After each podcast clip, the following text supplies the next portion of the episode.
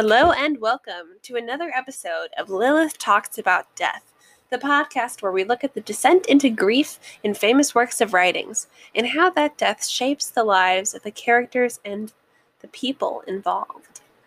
Today we are talking about the domestic play Trifles by Susan Glaspell, written in 1916. So let's get right into it. Miss Minnie killer of her husband. I think it's pretty clear right off the bat that she is guilty. There is a recount of the day after the death when Minnie is talking about how she slept right through her husband as he was being hanged. Beside her, in the bed. How do you not hear that? So clearly there's something fishy going on right off the bat. So, there are a couple of her peers that go and investigate.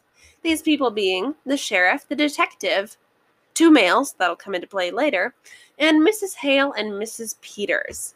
They team up, go to her house, and start looking for clues. Now, it's clear as they start searching that they've kind of branched off into two teams as they look for clues.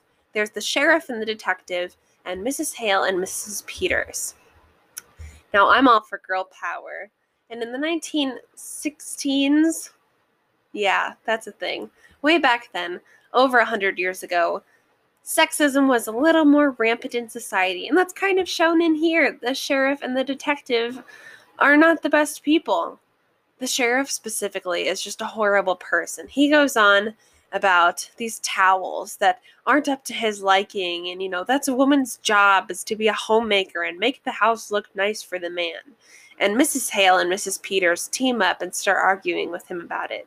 And that's kind of the start of where things start to branch off. And you can see the difference, especially in how they look for clues.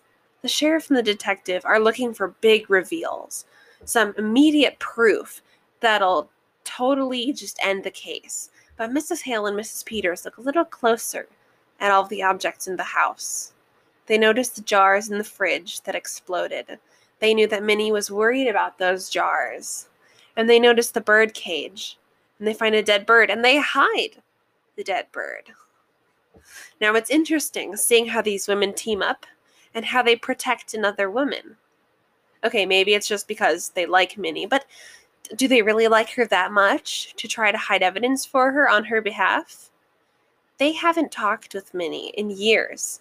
You can see when they're looking around the stuff in her house they say things like, Oh, she used to sing. She used to have such a lovely voice. But I haven't been over here in years and years and years.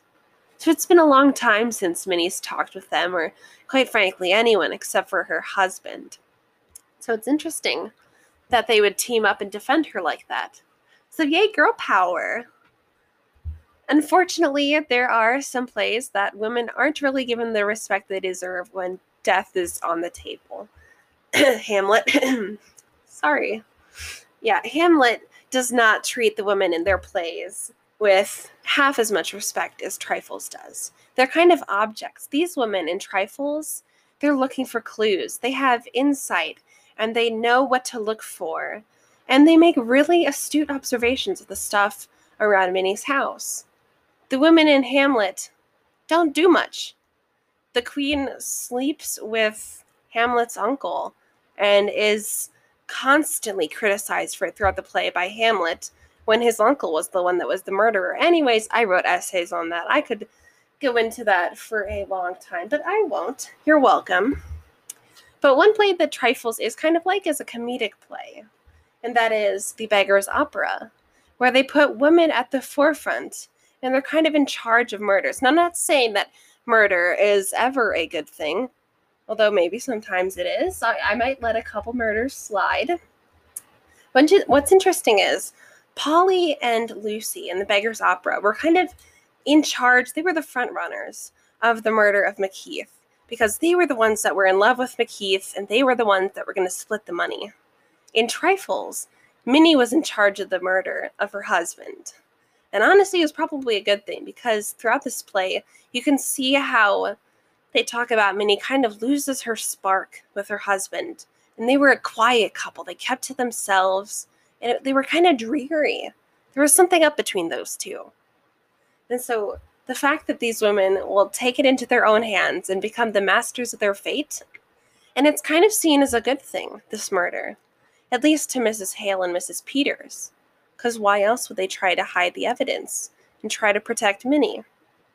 Unless they knew that the murder was really, hopefully, for a good reason. So it's interesting how this murder is seen. And in other plays, murder is a bad thing, but both in The Beggar's Opera and in Trifles, they really dance around the idea of the murder. It's not black and white, there's a lot of gray area there. And maybe the murder is not such a bad thing if it's for a good purpose.